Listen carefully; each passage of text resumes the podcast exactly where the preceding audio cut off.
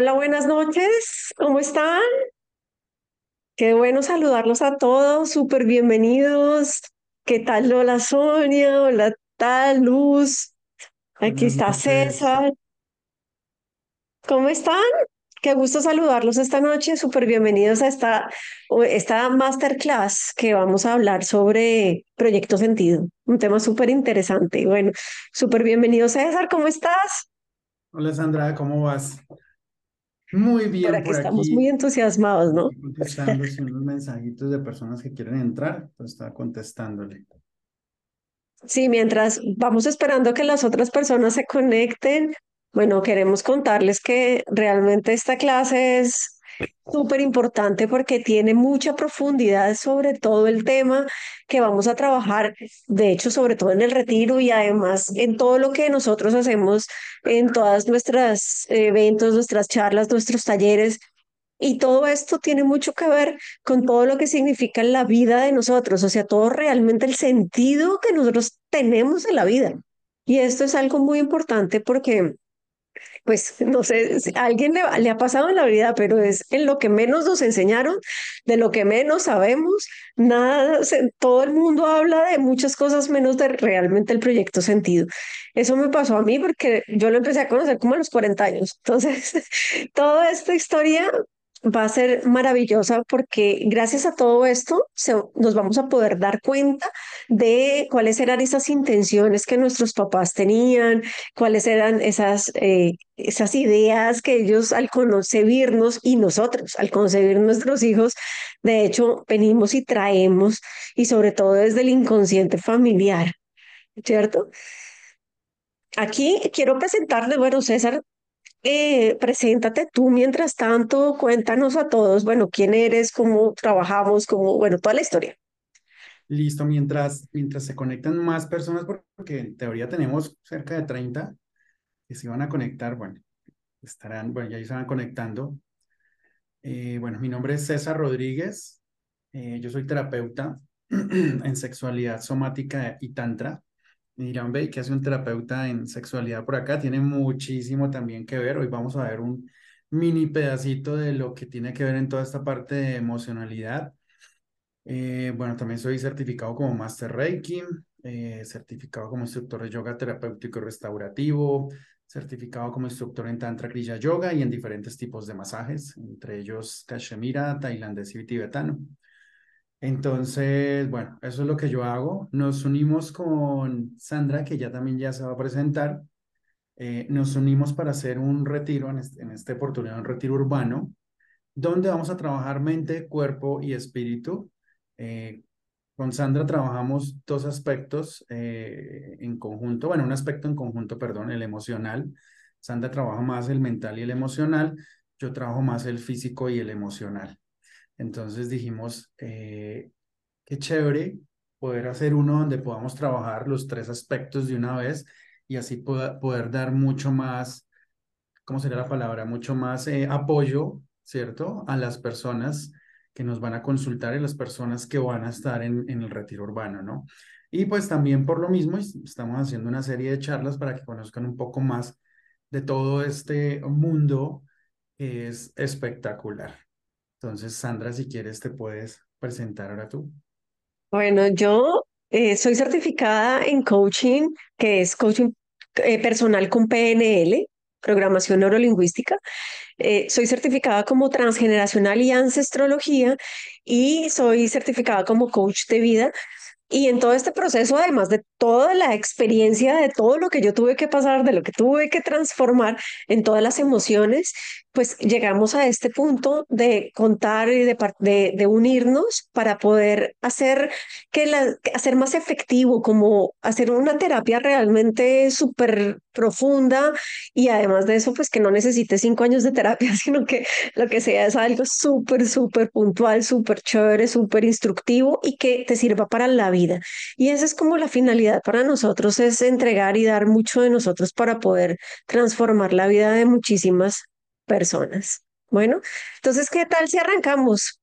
Quiero saber si me van contando de dónde vienen, de dónde se conectan eh, y si quieren que arranquemos de una vez. Ya tenemos 10 personas en sala, entonces estamos súper bien para arrancar. Listo, si quieres dame dos minutos, si quieres lo que acabas de decir, mientras arrancamos, que hay dos personas que no se han podido conectar. Bueno, tres ahora me están escribiendo. Lo- les vamos a lanzar otra vez y ya. Listo. Entonces, eh, yo sé que Sonia están en Bogotá, sé que Gloria también, muchos están en Bogotá y qué rico tenerlos de verdad. Aquí está Jasmine también que viene eh, de Bogotá, ya está entrando. Y bueno, para contextualizarnos entonces, yo no sé si ustedes han escuchado hablar de Proyecto Sentido, no sé si escríbanme en el chat. ¿Alguien ha sabido algo de Proyecto Sentido o es la primera vez del que le, que le van a hablar del tema y dice, ¿qué es eso? ¿Cómo se come? ¿Cuál es esta historia? No tenía ni idea que existía. O sí, efectivamente, este es mi tema, ¿sí? Porque el Proyecto Sentido viene de muy atrás, ¿no? A ver, participativos, están muy participativos hoy. A intentar hacerlo bien parci- participativo. Igual em, Sí. hay, bueno, las preguntas, Ah, tener un millón de preguntas. Eso sí, Sí, seguro van a tener un millón de preguntas. es largo, muy largo. Porque es que, mira, el, el proyecto sentido como tal, pues es un proyecto, o sea, ¿a qué vengo yo en esta vida? O sea, ¿cuál es el sentido que tengo de la vida? Y ese sentido de la vida, pues es un discurso realmente que inicia con mamá. ¿no? Es ese, es ese discurso de mamá cuando quedan en embarazo. Yo no sé a quién le pasó que, que cuando uno queda en embarazo y uno dice, yo lo estaba esperando, era lo mejor que me quería pasar en la vida, o cuando uno queda en embarazo y dice, miércoles, la embarré, se me dañó la vida, esto es un accidente, o yo no sé qué va a pasar, no sé qué hacer. Sea, a todos yo creo que nos ha pasado alguna historia de estas porque realmente un embarazo, hay- y ahí antes de empezar también, ¿no? No hay hijos no deseados, hay hijos no esperados. En el momento en que llegan es un momento sorpresa, pero no significa que los hijos sean no deseados, porque a veces dicen, no, es que yo fui una hija no deseada. No, fuiste deseada porque estás acá o deseado porque estás acá. Lo que no fuiste fue no esperado en ese momento de la vida de tus papás, que es muy distinto, ¿no? Porque eso también tiene mucho sentido en lo que son los conceptos de la vida. ¿No? Eso es súper importante que lo tengamos muy presente. Entonces, ese discurso de mamá que se tiene con respecto al embarazo, ¿no? Como que, ¿qué pasó? Como que, ¿por qué miércoles la embarré? Se me dañó la vida, ¿no? Y el papá influye en el ambiente de- del, del niño. Porque el de bebé o sea, tenemos tres partes en el proyecto sentido. El tema transgeneracional como tal, que son todos los ancestros, toda la historia familiar, todo lo que vivieron nuestras, nuestras las personas que están antecesores a nosotros. Está el proceso de gestación, está el proceso de, está el proceso de parto, está mi niñez, está mi infancia y está pues ya la adolescencia. Entonces, todos estos momentos en diferentes etapas marcan claramente el destino de nosotros como seres humanos. ¿Por qué el destino? Pues porque precisamente es un proyecto, somos un proyecto cada uno de nosotros que tiene un sentido. ¿Cuál es ese sentido y cuál es esa finalidad? Y aquí yo creo que nos vamos a, a encontrar mucho con cuál es esa finalidad. Creo que se van a sentir muy identificados con eso en este momento. ¿Por qué? Pues los padres influyen claramente muchísimo desde la intención que tenemos de la vida de los hijos. Porque mira, no es lo mismo que yo, y, y yo no sé si alguien conoce este, historias como estas, pero hay niños, hay personas, hay mamás que dicen, yo traigo a este niño para que me cuide cuando esté viejita, o yo voy a quedar embarazada para no quedarme sola, o yo voy a tener un hijo para que la vida sea más fácil. Y les cuento que esta historia del proyecto sentido, que también se conoce como proyecto sentido gestacional, sí, fue también creada o, originaria de un psicólogo francés que se llamaba Marc Frechet.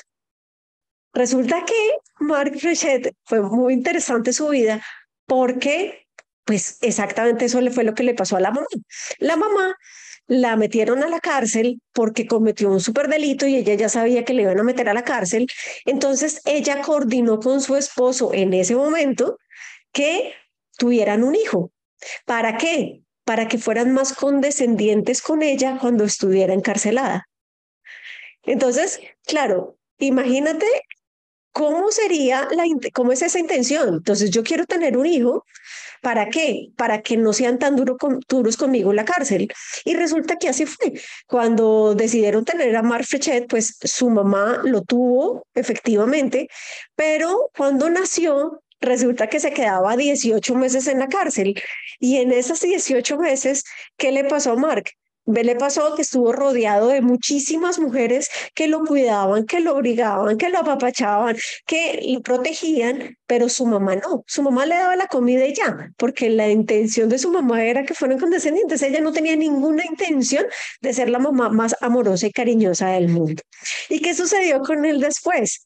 Pues imagínense que a Mark pues se volvió psicólogo, psiquiatra, pues fue médico y lo que terminó pasando es que él atendía a muchísimas mujeres en su consulta, pero además de eso atendía mujeres, mujeres y mujeres, pero además de eso nunca pudo establecer o entablar una relación afectiva seria con ninguna mujer, porque resulta que todas las mujeres con las que quería entablar una relación seria se le iban, se ausentaban, tal como quién, como mamá.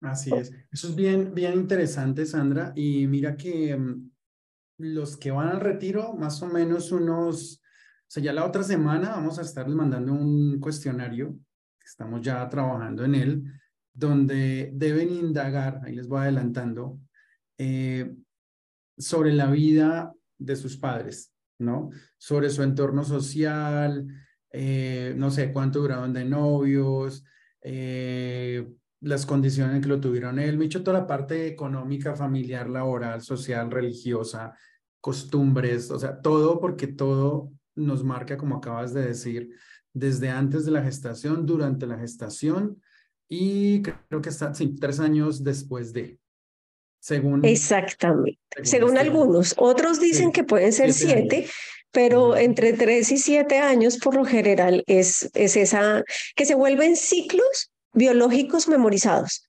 porque son ciclos que están en el inconsciente, pero que no tienen una solución en nuestra vida, porque son repetidos y repetidos cada cierto tiempo. Entonces, si, si les voy a poner un ejemplo de una persona que tuve en, en taller, resulta que era una niña que había quedado embarazada y ella, a lo, ella quería abortar, ella no quería tenerlo pero a los seis meses, cuando de gestación, empezó a perder el bebé, como tener un, un momento de pérdida durísimo, y a ella le impactó tanto ese momento de pérdida porque escuchó su corazón, lo vio en la ecografía, que dijo, yo no quiero que mi bebé se muera, yo ya lo quiero tener. Y en ese momento, pues bueno, siguió y tuvo su bebé. Y resulta que en los primeros, cada seis meses al niño le daba un ataque de cualquier cosa, ataque de tos, ataque de asma, eh, un accidente, una caída, cualquier cosa le pasaba cada seis meses, porque y se escondía debajo de la mesa. Y resulta que encontramos precisamente esa lealtad que a los seis meses de embarazo la, los quiso perder, entonces esa sensación de querer morirse en esa edad la manifestaba cada seis meses durante su vida, sobre todo en los primeros tres años. Sí, mira, Sandra, también que, por ejemplo, también niñas o niños que son concebidos de forma traumática, por ejemplo, eh, nacidos de un abuso sexual, eh, o padres, o pues padre o madre, o incluso los dos que mueren durante el proceso de, o la madre que muere durante el proceso de gestación, o el padre que muere, pues, mientras la mamá, no sé, está en, en embarazo o que muere durante, no sé, la gestación puede pasar, o o meses después también, eh, pues también influye muchísimo, ¿no? Eh, así como durante la gestación también, eh, si es parto normal, si es cesárea, si el niño le dan el consabido golpe en la nalga para que llore, si lo sacan con force, por ejemplo, si el parto es rápido, si es traumático, si es lento, si el cordón se llega a envolver en el cuello de, de este niño, si sufrió de ictericia, o sea, todo, absolutamente todo lo que pase tiene una influencia en lo que vamos a hacer de adultos. Y eso tiene una explicación súper interesante porque la explicación es que nuestra primera casa, nuestro primer hogar es el vientre de mamá. Y cómo es el hogar, ese hogar no es que nosotros estemos analizando si está chévere o no, si estamos juzgando nada. En ese momento, la única comunicación que nosotros tenemos con mamá es a través de las emociones, a través de la sensación. O sea, nosotros sentimos las emociones que mamá siente o que mamá está atravesando. Y esa es la comunicación que nosotros tenemos con ella y esa es la estamos reconociendo el mundo tal como ella lo está viviendo. Entonces, esto es súper importante porque de acuerdo a como todo en el mundo, en el transgeneracional, eh, todo estamos en un mundo dual, que es día, noche, bien o mal, ciclos repetitivos. Y todo lo que es el mundo dual, pues sencillamente nosotros tenemos un inicio y un final. Todo es un proceso. Así como gestamos, así como tenemos inconscientemente, porque es que el proceso de gestación, aunque no lo creamos, empieza unos nueve meses antes de haber quedado embarazados. O sea, todas como las condiciones, como que el planeta se alinea, el mundo y el universo se organiza para que nosotros podamos nacer. Efectivamente, eso pasa, conoces, la mamá conoce al papá, o sea, todo conspira para que nos unamos, para que nosotros para que podamos nacer, para que podamos ser gestados para que nos gesten. Entonces, cuando estamos en la barriga, tenemos, empezamos un ciclo. Ese ciclo es el proceso de gestación, que tiene un principio y también tiene un final. ¿Cuál es el final? Pues nacer. Entonces, si nosotros nacemos en unas condiciones complicadas como las que acaba de decir César, pues ¿qué va a suceder? Que nosotros vamos a tener un concepto inconsciente sobre nuestros ciclos dependiendo de cómo nazcamos. ¿Por qué? Porque nos están dando la bienvenida a la vida. Entonces, sí, nos dan como, mejor dicho, este así como tal como entras, así sales. Entonces uno dice, vengo a la vida con el cordón amarrado al cuello, imagínate, Dios mío, me voy a sentir asfixiado toda la vida como si me estuvieran ahogando. O puede que también pueda estar reparando algún evento transgeneracional. Eso tiene mucho que ver. No sé si, si, si vamos bien, si les hace sentido y si les gusta el tema, si tienen preguntas, por supuesto, bienvenidos, porque aquí estamos para responder un montón de ideas y de cuestionamientos. Sí, ese tema es bien interesante. Bueno, yo creo que preguntas va a haber montones. Eh, las pueden dar por el chat si quieren. Las pueden hacer por el chat. Si tienen alguna, sí. Alguna, alguna pregunta sobre, sobre este tema. Eh, por ejemplo, aquí Sandra acaba de, nos acaba de hablar de todos los niños que nacen con, con el cordón umbilical enrollado y todo lo que van a sentir en su, en su, en su vida. Eh, por ejemplo, Sandra, cuéntanos eh, qué puede llegar a pasar con niños o niñas que nacen de una violación sexual. Digamos que hay niños que en su, digamos que el concepto como tal del dolor que van a tener un concepto de ya sea reparar la historia familiar. Por ejemplo, cuando hay niños que, son, que nacen, pueden ser, volverse terapeutas, por ejemplo, para reparar esta historia, pueden volverse sanadores para que yo sea la persona que sana a mi mamá de ese abuso, o puedo repetir el patrón que seguramente en la mayoría de los casos repetimos el patrón, porque los patrones es si a ti te abusaron mamá, a mí también. Si tú viviste una historia de dolor, yo también la vivo, porque eso son lealtades familiares que se vuelven muy repetitivas, porque si eso le pasó a mamá, muy seguramente le habrá pasado a las abuelas o le habrá pasado a las bisabuelas, porque el hecho de, eh, pues siempre, mejor dicho, el hecho de vivir en situaciones no es la situación en sí como tal, sino es la emoción que está detrás de esa situación. Entonces, toda víctima tiene su victimario. ¿Por qué? Porque son, somos un mundo dual. No pudiéramos tener esa claridad y por eso es que repetimos esos patrones así.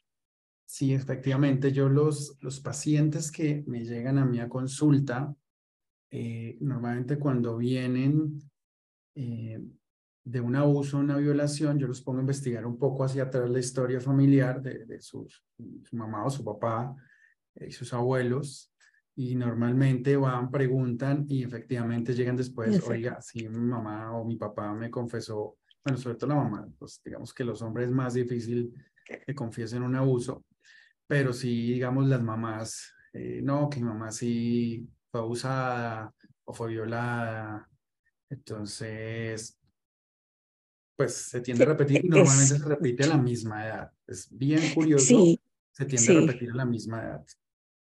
Incluso había una vez, ya te la responda Laura, pero una vez eh, en un consultante que su bisabuela había sido violada más o menos a los siete años eh, y pues la historia de, las de la bisnieta que estaba viviendo pues normal en su, su, su niñez a esa edad, resulta que la mamá la cuidaba mucho. Entonces lo que sucedió para reparar esta historia fue que ella tuvo un accidente fuerte con un golpe con un triciclo en sus partes eh, genitales que hizo que causara un trauma que es muy parecido al trauma de un abuso sexual.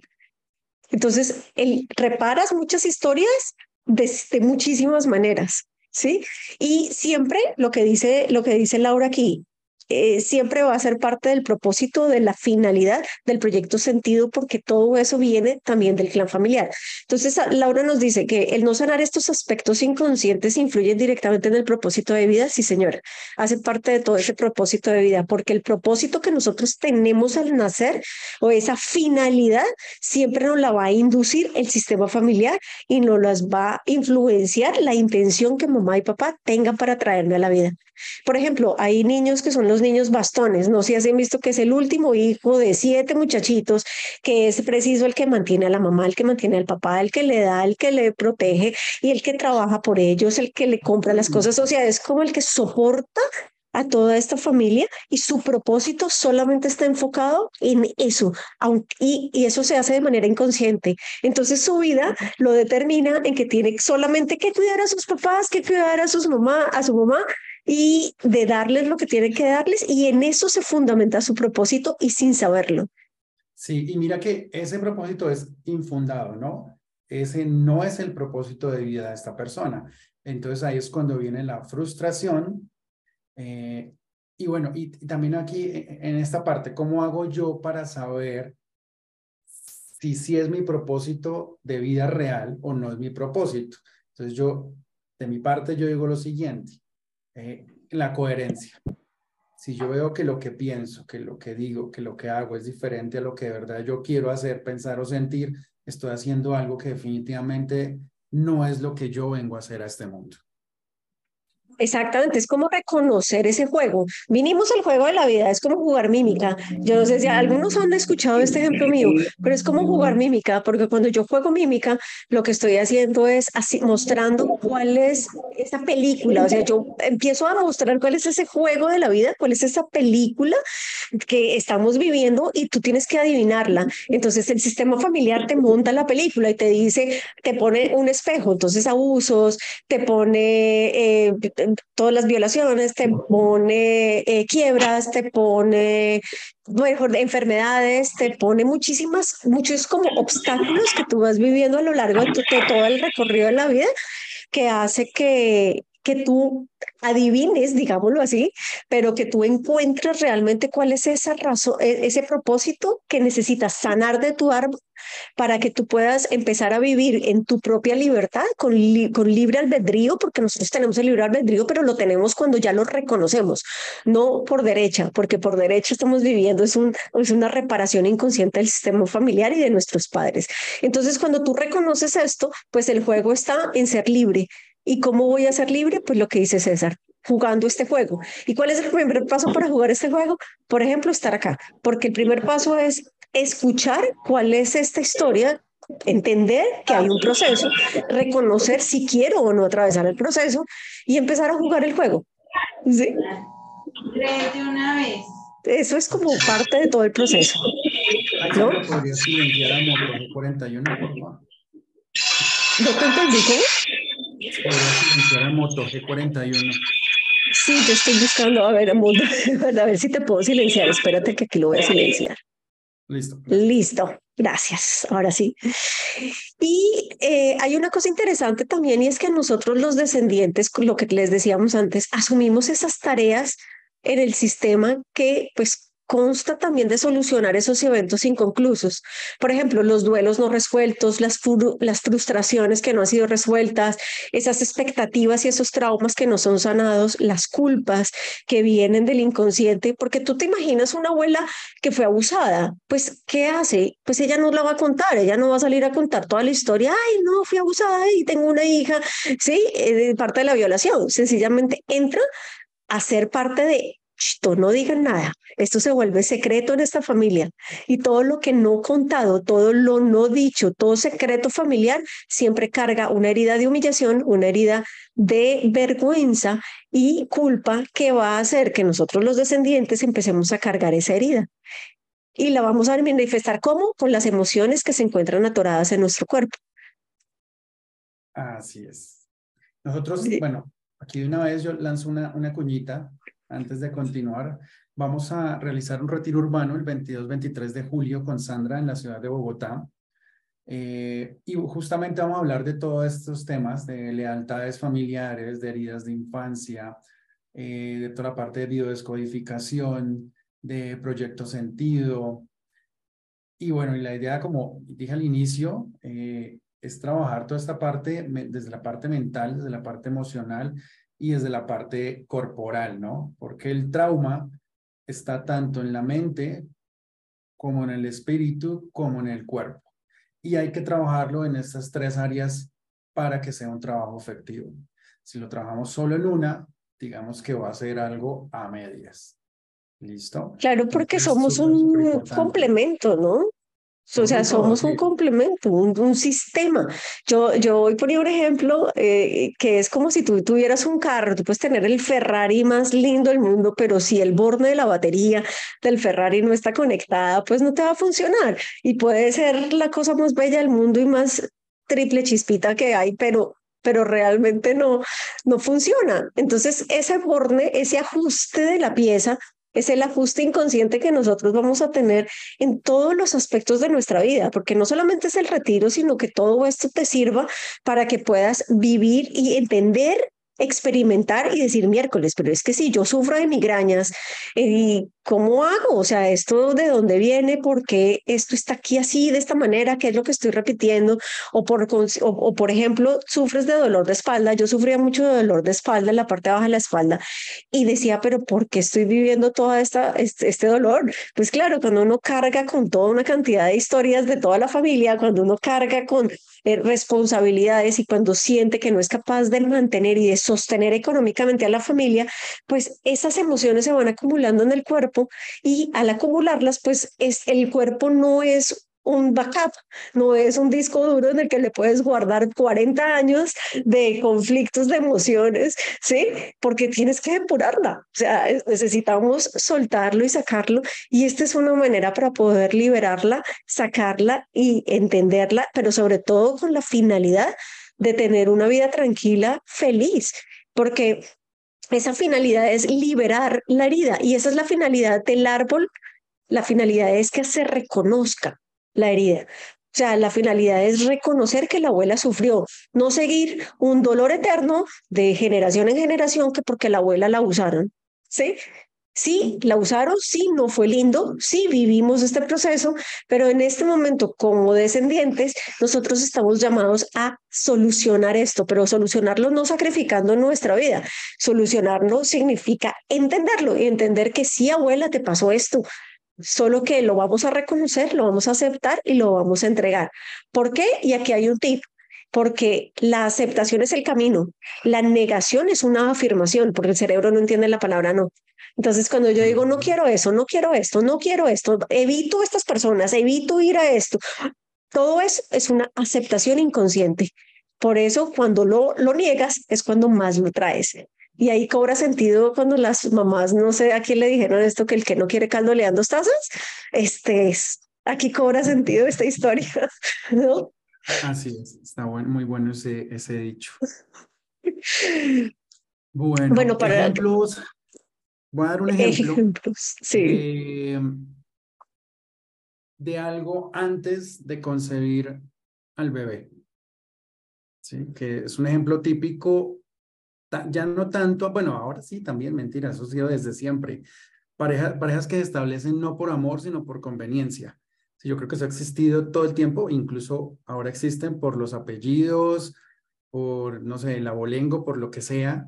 Entonces, cuando estas personas se unen no por amor, sino se unen por conveniencia, por lo que sea, o esto, imagino, esto sí ya me imagino que, que no, porque de pronto eh, quedó embarazada la chica, yo diría que eso ya en esta época no, pero en la época de nuestros padres sí. ya los que pasamos de los 40 años, eh, con seguridad si la mamá de uno quedó embarazada, pues los abuelos van a decir, se me casan ya. ¿Sí? Entonces, en ese caso, nosotros cuando nacemos eh, podemos tener conflictos de pareja todo el tiempo. ¿Sí? O podemos buscar no enamorarnos nunca. Entonces son esas personas que dicen, yo no sé por qué a mí no me llega nunca la persona que yo quiero en mi vida y es porque ellos mismos están bloqueando esa parte de su vida. No quieren, están autosaboteando, por decirlo así. No quieren tener una pareja para no vivir lo mismo. Uy, eso está poderosísimo, César, porque es totalmente cierto. O sea, es la intención. Por eso siempre hablamos de lo importante, es la intención que tú tengas. ¿Se acuerdan cuando estábamos chiquitos que nos decían, a ver, ¿lo hizo de aposto? Porque si lo hizo de aposta, lo castigo. Pero si lo hizo sin querer, bueno, ya, aguanta, ¿sí? Porque esa intención que tú le pones a, a esa acción esa intención es realmente lo que tú estás heredando en el inconsciente, porque el inconsciente, pues estamos hablando de un 95% inconsciente, de lo que somos. Entonces, todo lo que nosotros hacemos siempre va a ser reacción de ese 95%. Entonces, claro, cuando yo lo hago de aposta, cuando yo lo hago con la intención de hacerle daño a alguien o con la intención de sacarle provecho a alguien o con la intención de generar eh, de abusar de la confianza de alguien, por ejemplo, pues esa intención tiene, podemos decirlo como un karma energético, porque todo lo que tú entregas lo recibes y se te devuelve y esa dinámica de lo que entregas es todo el concepto de recibir pareja, de, de recibir dinero, de recibir proyectos, de entregar proyectos, todo lo que, toda la dinámica del dar y recibir siempre está fundamentada en esa intención. Entonces, claro, ¿cuál es esa intención que tú tienes? Que eso es prácticamente lo que nosotros estamos hablando y que va a regir nuestra vida. O sea, imagínate tú cuando lo que dice César, cuando hay una persona que por conveniencia tiene que casarse, entonces tú tienes que renunciar a ti para que, para que yo viva lo que yo quiero vivir. Entonces estoy pasando por encima tuyo, de tu libertad, de tu libre albedrío, estoy pasando por encima de tu propósito para lograr conmigo algo. ¿Eso cómo se llama? Eso se llama esclavitud. Así no lo, así no lo tengamos muy físico, pero inconscientemente es una esclavitud. Y, el, y mira que el inconsciente es, es, es, es, tremendo. Nosotros vamos a hacer allí en el, en el retiro también algo que se llama un masaje de liberación emocional para empezar a sacar trauma del cuerpo. Pero lo bueno de este masaje es que no solamente saca trauma del cuerpo, también empieza a sacar memorias del subconsciente. Entonces esto es maravilloso porque a veces empieza a dar uno cuenta de cosas que le están pasando o a caer en cuenta también en cosas que le están pasando y se estaba negando. Entonces es, es, es un masaje muy, muy, muy interesante. Y mira lo que dices ahí, te puedo hacer un, un porque en ese aspecto que tú estás hablando, resulta que para protegerte el cerebro, el cerebro para protegerte, te hace que entres en un choque emocional que se te olvide. Y puede que tú hayas tenido algún evento de abuso de trauma chiquito y no te acuerdes. Y en ese masaje puede que te, se haga clic y, te, y salga a la luz. Sí, imagínate que incluso alguna vez, me ha pasado solo una vez, una chica tuvo un, un flash, un flashback de un aborto. Y dijo, ve, pero tan raro, yo no he tenido abortos, o por lo menos que yo sepa, no he tenido abortos en esta vida. Averiguó con la mamá, porque le puse a averiguar con la mamá, y resulta que la mamá sí tuvo un aborto, pues, y ya no tenía ni idea. Entonces esta mujer lo oh. terminó sanando, tenía algún aspecto en su cuerpo que no funcionaba muy bien y terminó sanando después de, de conocer esto. Y mira que eso que estás diciendo tiene mucho sentido porque hay un hijo de sustitución. Por ejemplo, cuando tú naces después de un, un aborto, o cuando la mamá y los papás perdieron un hijo, entonces el siguiente hijo buscan, inconscientemente buscan tener un hijo de reemplazo. Y ese hijo de reemplazo muchas veces también le ponen el mismo nombre. Y eso hace que las personas vivan como momentos que no saben que son, que son de ellos. O sea, ellos sienten que viven la vida de otra persona, ellos sienten que eso no es lo que están viviendo y no saben por qué. Y mira lo que le pasó a ella. Eso puede pasar mucho porque es un hijo de sustitución. Imagínate. Sí, son personas que no se sienten aquí, definitivamente dicen yo no sé qué hago en este planeta. Eso pasa muchísimo, eso pasa muchísimo que no lo creas, claro, porque es que antes era, eh, eh, digamos que los abortos eran como ya perdidas y ya, pero hay una cosa importante y es que nosotros tenemos las dos leyes fundamentales que son el reconocimiento y la aprobación. Por eso, aunque, aunque tú no hayas conocido a tu bisabuelo, no significa que no haya existido. Y aunque ese bebé hubiera estado ahí y se hubiera sido perdido o abortado, intencional o no, existió y formó parte del sistema y como tal hay que reconocerlo, porque el no reconocerlo significa que hay un desequilibrio sistémico y ese desequilibrio sistémico, si no se reconoce, lo empiezas a sentir en ti y en tu cuerpo y en tu, eh, en, tu, en la enfermedad, en las repeticiones, en las, eh, porque hay repeticiones en las lealtades familiares, en todos los ciclos que vas viviendo alrededor, alrededor y a lo largo de la vida. Sí, y reconocerlo es muy sencillo, ¿no? Es darle nombre, eh, se puede dar, sí, darle un nombre, escribir una carta y ya.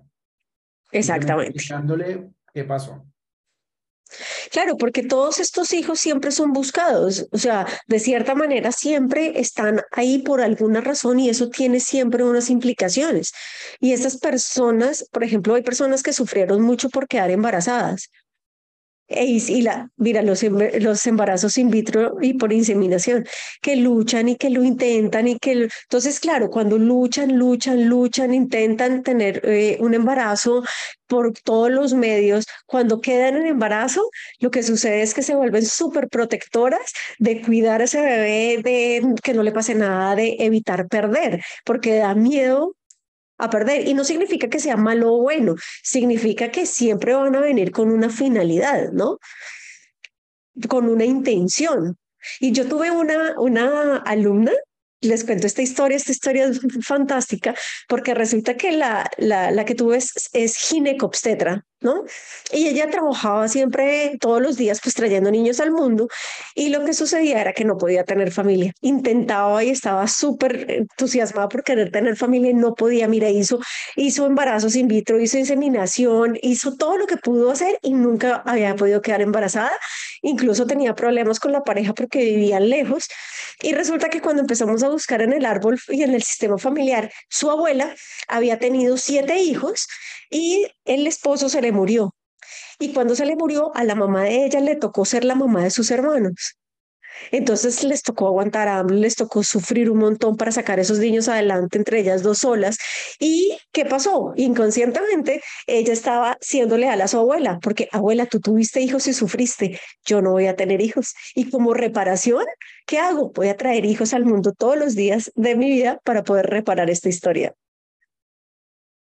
Y lo encontramos, interesante, y lo encontramos y cuando lo sanamos, eso fue, digamos, a principio de pandemia y les cuento que hoy esa señora tiene una bebé de dos años, que está cumpliendo ahora yo creo que dos años, porque acaba de tener, tuvo bebé, pudo por fin quedar embarazada y tuvo bebé por inseminación.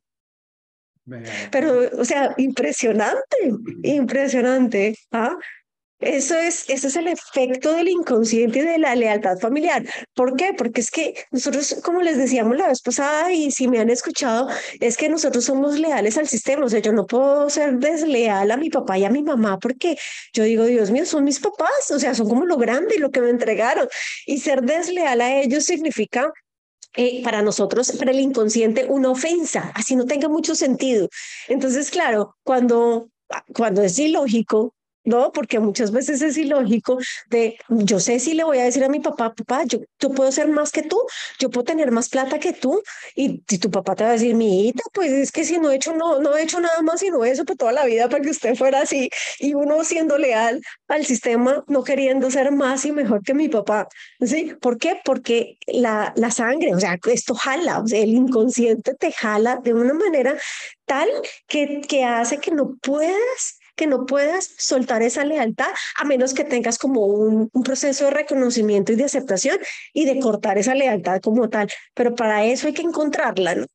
Y eso es parte de todos los ejercicios que hacemos nosotros. Eso es lo que vamos a hacer en este, en este retiro. Bueno, voy a aprovechar antes de continuar, les voy a contar, bueno, dos cosas así rápida. Uno, las actividades que vamos a hacer en el retiro urbano 22-23 de julio y dos, que se queden al final de, este, de esta masterclass porque vamos a dar, eh, ¿cómo se llama eso? Eh, bueno, una noticia sobre el... Una noticia, un regalo.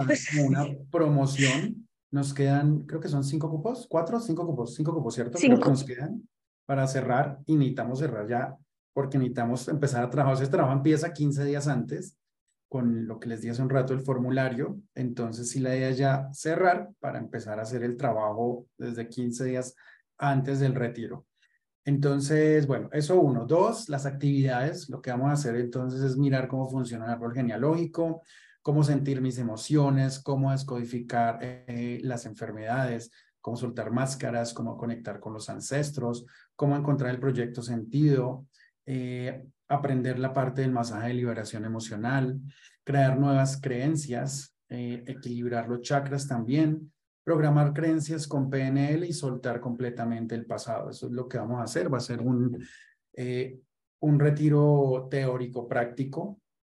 Va a haber teoría y mucha práctica para empezar a hacer todas estas actividades que les acabo de decir. La idea es que se lleven todo esto integrado para la casa, porque sí les vamos a decir que en dos días pues sería mentira hacer todo porque es demasiado grande, pero sí se llevan las herramientas para que ustedes también vayan y continúen trabajando y puedan encontrar o su proyecto, porque el proyecto requiere cierta investigación del pasado, eh, y bueno, para que vayan soltando y decodificando las enfermedades que tienen.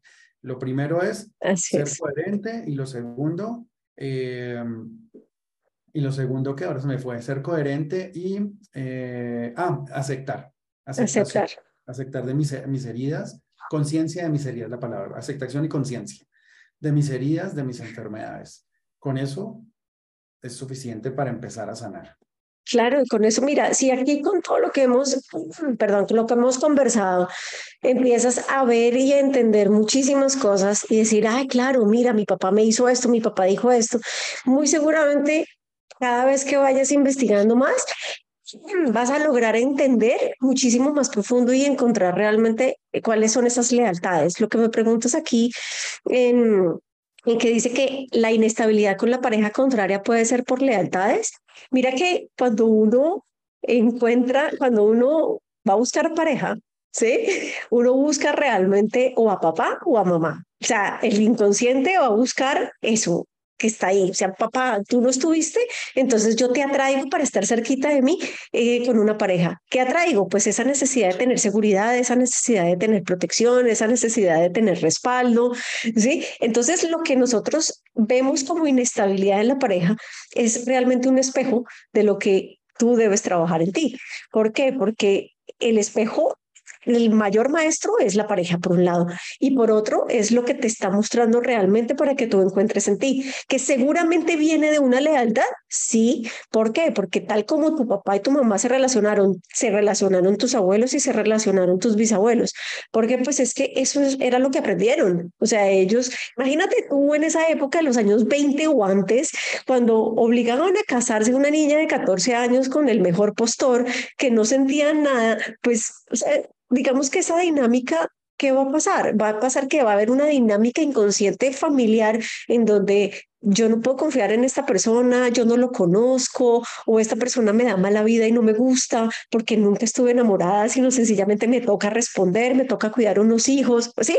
O sea, toda esa dinámica la vas a empezar a sentir tú a través de esa inestabilidad de la pareja. Sí, vamos a hacer un ejercicio ahorita que me viene a la mente un ejercicio genialísimo para mirar todo esto, toda esta parte, si de verdad estoy buscando papá o estoy buscando mamá en mis relaciones, ¿no? Entonces va a ser algo, un ejercicio bien, bien, bien interesante. Y además hay una cosa importante, la primera pareja, la primera pareja eres tú mismo o eres tú misma. O sea, tú mismo, eh, porque eres tú, o sea, tú te conectas contigo todos los días y te tendrás que ver todos los días de tu vida. Y ahí sí no te vas a poder escapar nunca, ¿sí? Y cuando me veo al espejo me reconozco, pero realmente eres tú la primera pareja. Entonces, cuando tú te relacionas muy bien contigo, cuando tú te conoces a ti, tú realmente te vas a empezar a reconocer en el otro y vas a empezar a ver lo bonito que ves en el otro, lo tienes tú, y lo que no te gusta del otro también lo tienes tú. Voy a dar otro ejemplo, Sandra, otro ejemplo bien, bien interesante. Eh, por ejemplo, esto sí se presenta antes, se presenta hoy todavía. Normalmente, bueno, mm, por ejemplo, lo, lo, voy con una mujer que es lo más normal. Una mujer que está en, una en la casa con su papá, su mamá y sus hermanos. Eh, chica de pronto le toca atender y cuidar a sus, a sus eh, hermanos, ¿cierto? O simplemente es maltratada por alguno de sus padres o por los dos. Entonces simplemente sale huyendo de la casa y se casa con el primero y queda embarazada. Ese niño que nace de esta relación es una persona que en su adultez normalmente tiende a huir de todo lado. Cuando consigue pareja, son personas que entonces se les alarga la jornada laboral porque no quieren llegar a la casa, están huyendo de su relación, entonces inventan 10 mil cosas para no llegar temprano. Entonces, reunión o tengo demasiado trabajo, entonces termina a las 9, 10 de la noche, o no es que no tengo tiempo para ir al gimnasio en la mañana, entonces prefiero en la noche y eh, o tengo, no sé, que encontrarme con mis amigos, ¿sí? Entonces son personas que tienden a huir todo el tiempo de sus relaciones, de su casa o de lo que normalmente, pues de su núcleo familiar en sí, ¿no? Esto es impresionante porque es totalmente cierto. Entonces, porque mira que tal como tú programas, es como programar realmente tu mente. ¿Quién te la programa? Pues te la programa papá y mamá. ¿A través de qué? A través de su ejemplo, a través de su experiencia, a través de, de lo que ellos te muestran de cómo es la vida. O sea, si mi papá y mi mamá sufrieron, aguantaron hambre, tuvieron la vida muy difícil, ¿qué te van a enseñar? Pues que la vida es muy difícil. Si a la abuela la abusaron, pues ¿qué te va a enseñar? Que los hombres son peligrosos. ¿Sí? Entonces no vas a reconocer eso en ti hasta que tú no sanes eso de ellos, porque el concepto que los hombres son peligrosos es un concepto de la abuela, no es un concepto tuyo. ¿Sí? Sí. A lo que pregunta aquí Luz, que dice, dar más de lo que puedes sacrificar por atender y ver bien, y ver bien a tu pareja, podría ser, son muchas cosas, ¿no? Que pueden ser, pero por ejemplo, cuando los padres eh, tienen eh, diferentes clases social o estatus económicos, o uno tiene más, más estudios que el otro. Entonces, son personas, los hijos de, de estas personas nacen con una autoestima baja o les cuesta confiar en ellos mismos, ¿no? Porque fueron concebidos en un contexto de, de rechazo. Entonces, ellos lo que no quieren es ser rechazados, entonces no les importa ser, como decimos la palabra, como demasiado fiel a la otra persona, fiel no de fidelidad de no poner cachos, sino fiel de yo hago lo que sea para que esta persona no me deje. Así la otra persona no me dé la, eh, ¿cómo es la palabra? No me dé la, se me fue. Como la eh, talla, como... No, como, no me dé la, no la confianza, sino no me dé, ay, se me fue, tenía Pero bueno, hacer todo por la otra persona, así esa persona no haga lo mismo por mí. Ni siquiera intente hacer lo mismo. Pero además es que gracias, aprobación, gracias. Aprobación, esa es la palabra.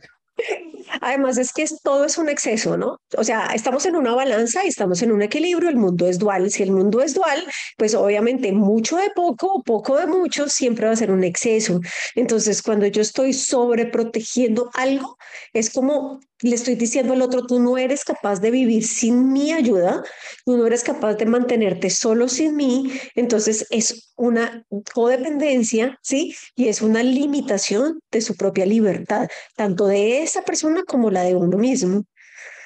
¿sí? Porque esos son excesos. Entonces, todo lo que sea exagerado, ya sea de chévere o ya sea que no tan chévere, pues eso de todas maneras es un conflicto, que es el mismo conflicto que hay que ser sanado. Y hay también la falta de autoestima. Como las, las heridas también. Eh, puede ser herida, herida de rechazo, herida de abandono, que también las vamos a tocar. En Seguramente, sí. Pues un poco no, las vamos a tocar a profundidad. Ah, eh, entonces también puede ser un, un, poco de esto, ¿no? siempre hay que mirar y rearmar toda la historia de la persona para ver de dónde o cómo está pasando cada cosa. Claro, pero mira lo que dice Luz. Perdóname, porque, por ejemplo, Luz cuando nos dice, listo, es si yo me sacrifico y atiendo a mi pareja, ¿sí? Significa que yo no me estoy valorando a mí lo suficiente y estoy dejando de ser yo, o sea, me estoy desvalorizando por esa persona. Y lo que estoy sintiendo es una reciprocidad, entonces yo estoy como comprando amor, o sea, yo yo necesito darte, pero tú también me tienes que dar de, un de una manera exagerada.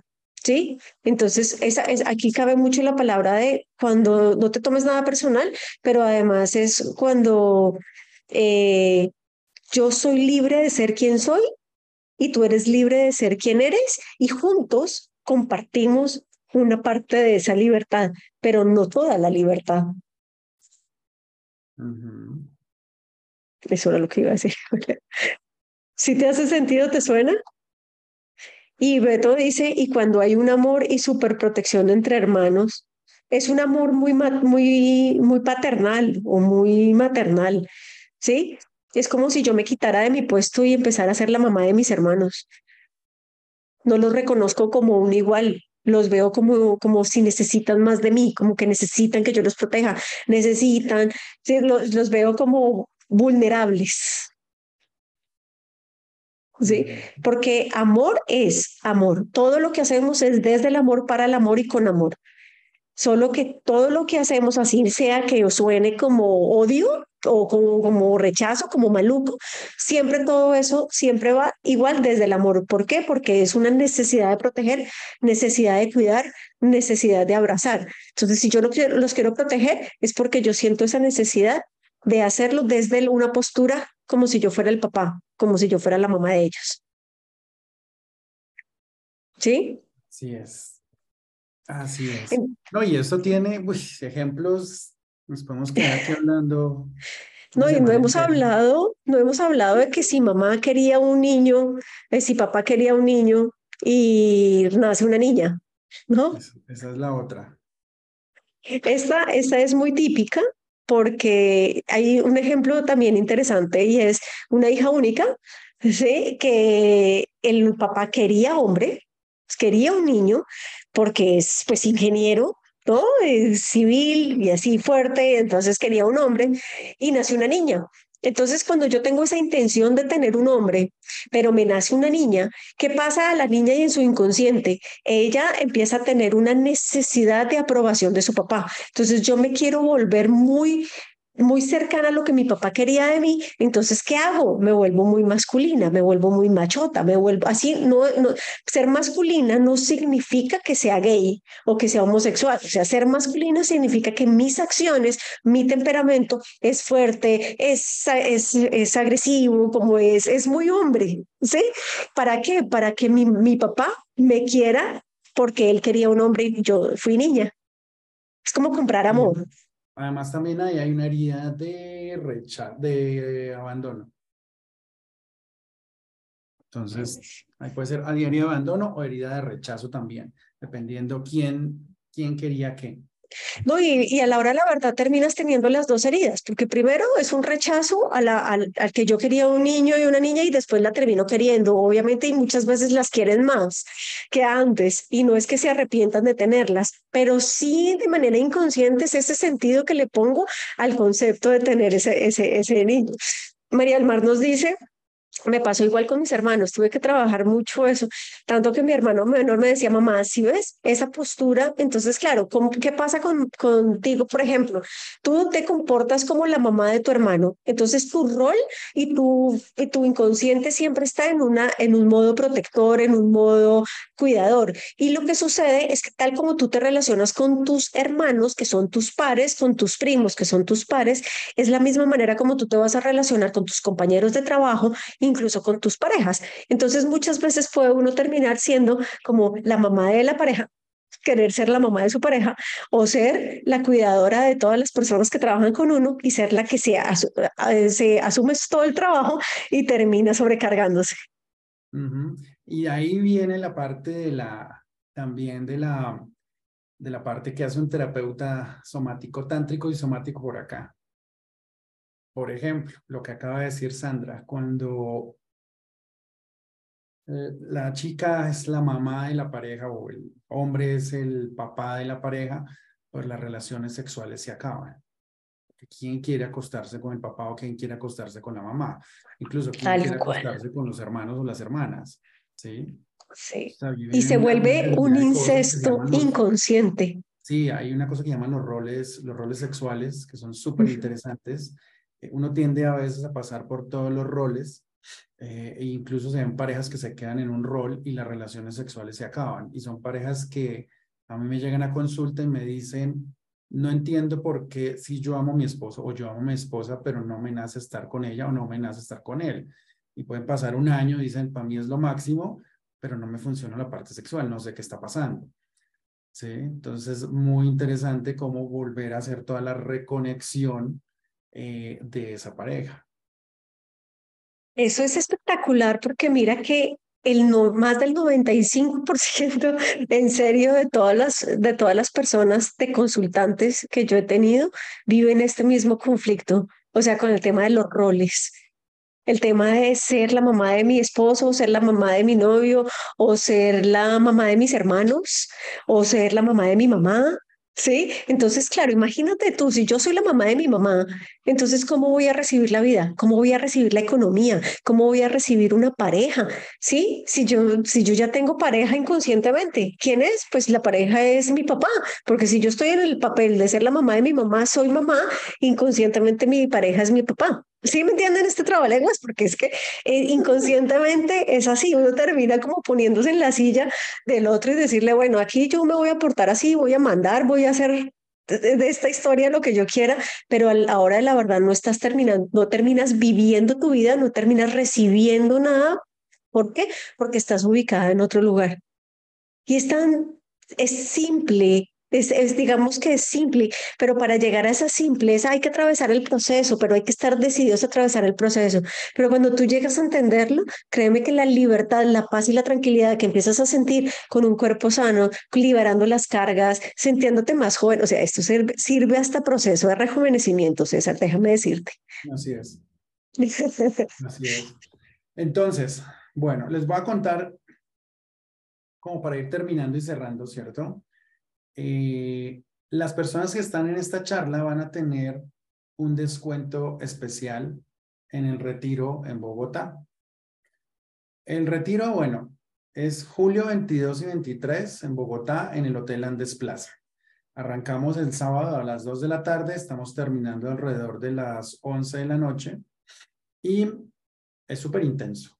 Y el domingo, 9 de la mañana, comenzamos y terminamos a las 6 de la tarde. ¿Listo? Pero es un intenso rico. O sea, no, se me estresa, che, Un intenso amoroso. Vamos a estar pues allí en el hotel todos los días. Eso sí, ya pues no está incluido, digamos, en el precio la, la parte de la, de la quedada. Pues estamos en Bogotá, normalmente podemos salir a quedarnos a las casas. Ahora, si alguien quiere quedarse en el hotel, también eh, tiene un precio especial para los que van al retiro. Eh, sí está incluida la alimentación, entonces no hay necesidad de estarse desplazando el hotel para, para cenar, para almorzar, para, para tomarse algo, porque ya está todo incluido allí eh, de alimentación. Y eh, en este momento están 570 mil pesos. ¿Listo? Entonces, quien quiera optar por el descuento, me puede escribir al 311 540 3268, lo voy a escribir aquí también. Eso, anótalo ahí en el, 311, chat. 540 3268 y yo les digo el descuento que van a tener por haber estado en este. O me escriben a mí también si les queda fácil al que quieran, cualquiera de los dos. Tienen el de Sandra, le escriben y ya también Sandra sabe cuál descuento que vamos a dar. Solamente los primeros cinco cupos, porque es lo que nos queda. Entonces, las primeras cinco personas nos dicen, ay, que quiero obtener el descuento, ¿cuál es? Ahí les decimos eh, y ya, pero los primeros cinco porque no hay más cupos. Ya, esto se, se va a cerrar y como les decía, necesitamos ya empezar a trabajar, porque aquí empezamos a trabajar unos 12, 15 días antes eh, para que lleguen un poco preparados a este, a este retiro. Eh, más que todo es una indagación de la historia personal. eso, eso sería, creo que no, ¿Se me queda algo fuera del tinte? Pues ya nos quedan cuatro porque ya aquí mi querida Sonia se, va, se, se gana su pupito de, de guardar. Ah, Entonces, ah, quedan cuatro.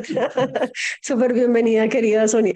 Pero rico porque de verdad eh, vamos a tener un momento muy, muy, muy lindo para todos. O sea, las personas que lleguen son perfectas, el momento es perfecto y siempre la vida va a ser realmente oportuna para lo que tú requieres en este momento y seguramente encontrar esas respuestas inconscientes sobre todo. Es un camino de liberación. de liberación, porque es que de verdad sentirse tranquilo, o sea, no hay pago mejor, o sea, no hay nada lo puede pagar esa tranquilidad y esa paz que uno puede llegar a sentir, ¿no? Así es. De verdad. también, como este, este, este lo vamos a subir a, a redes, este video, los que lo vean después en diferido, pregúntenos si todavía quedan cupos. Ya se fue uno acá entre las personas, ya quedan cuatro, pero nos preguntan. Estamos con tiempo, esa es la ventaja, sí, estamos con tiempo. Y de verdad es algo muy, muy especial y muy lindo porque cuando tú haces algo que impacta, o sea, que realmente impacta, que impacta tu cuerpo, impacta tu mente, impacta tu, impacta tu corazón y realmente tiene, funciona, o sea, no es algo que de verdad vas a hacer cinco años de terapia que no te va a funcionar, porque yo creo que con esta conversación, con este entendimiento del proyecto sentido, creo que te hizo mucha mella en la cabeza, entendiste muchísimas cosas de cómo naciste, de qué estás viviendo y ese reconocimiento es un gran inicio, créeme que es un gran inicio para sanar y bueno, el camino está abierto, las puertas están abiertas, los recibimos con muchísimo cariño, César y yo, y yo sé que va a ser algo espectacular que les va a funcionar muchísimo. Así es, va a estar súper, súper lindo. Entonces vamos a quedarnos un momento para recibir mensajes si quieren. Vamos a ir poniendo el video de despedida y, eh, y, esperamos que nos escriban y esperamos mucha información. Obviamente, por favor, esperamos el like, que nos sigan en redes. César, ¿estás en redes como qué? en Instagram, arroba, bueno, arroba no mentiras, en Instagram, nano, raya piso, yoga. Exacto, sigan a César y en el mío que es el Sandra Patricia Escobar Coach y aquí nos vamos a ver en redes porque en YouTube, en Instagram, en Facebook, aquí vamos a tener un montón de información siempre constante, vamos a montar estos videos al público para que todas puedan, digamos, nutrirse con mucha información porque realmente entre, tú, entre más das, realmente más compartes, pues la vida te va mostrando mucho más el camino, va sanando más y vas sintiéndote mucho más pleno. Entonces, muchísimas gracias por estar acá presentes, por haberse inscrito, por estar eh, dentro de todo este proceso. Realmente cuéntenos cómo les fue, cómo les pareció, qué comentarios. Sí, el de César, ¿cuál es, Sony? El de César es Nano Raya el Piso Yoga. el que está ahí en Instagram. El que está ahí primero en Instagram. ¿Sí? Que ahí sigan lo que César también tiene unas cosas muy lindas y bueno, y estamos siempre para servirles y para acompañarlos en, en todo este proceso. Cuéntenos mientras nos despedimos, ¿cómo les pareció? ¿Cómo se sintieron? Y si quieres más, porque podemos hablar de otro tema más profundo y de qué les gustaría que habláramos, ya para antes de empezar el retiro. ¿Sí? Sí, Entonces, nosotros la idea es hacer otra charla posiblemente, yo creo que la, la otra semana ya para, para cerrar, posiblemente el martes. Eh, entonces, si tienen o si quieren algún tema en específico de estos que vamos a hablar, nos dicen y ya lo armamos. Exactamente. Y lo que tú dices. Sexualidad. Eh... Podría ser algo de sexualidad. ¿No te parece que sería como chévere para la otra, la próxima vez? Digamos, porque también eh, podría ser o duelos. Es un proceso doloroso, confrontarse de valientes, lo que tú dices eh, es cierto, eh, pero sabes qué, es más de valientes, todo, este, todo esto que estás haciendo es como muy de valientes y vale la pena. No todos se le miden a esto. Por eso vale toda la pena del mundo. Tengo consultantes que llegan a cierto punto en sus sombras y dicen, uy, no, hasta aquí voy yo, yo aquí paro, ya no quiero ver más y, y yo les digo, no, pues que ya, ya estás para un pasito para el otro lado. sí. me quedo aquí, ya prefiero no seguir. Es que, es que el, eh, el sufrimiento también, como que eh, uno se siente cómodo con el sufrimiento, uno no está tan acostumbrado a sufrir que uno no sabe cómo sentirse rico pero vamos a sentirnos ricos en ese, en ese retiro. Y así como nos hemos sentido rico en, estos, en estas charlas, porque espero que se hayan sentido súper rico en estas charlas. Entonces, nos vemos pronto. De verdad, muchísimas gracias por la asistencia, por estar aquí presentes. Síganos en redes, denle like, una, un comentario y los dejo con este, este videito de acompañamiento. Un abrazo gigante. Chao, Sandra. Chao a todos, a todas. Chao.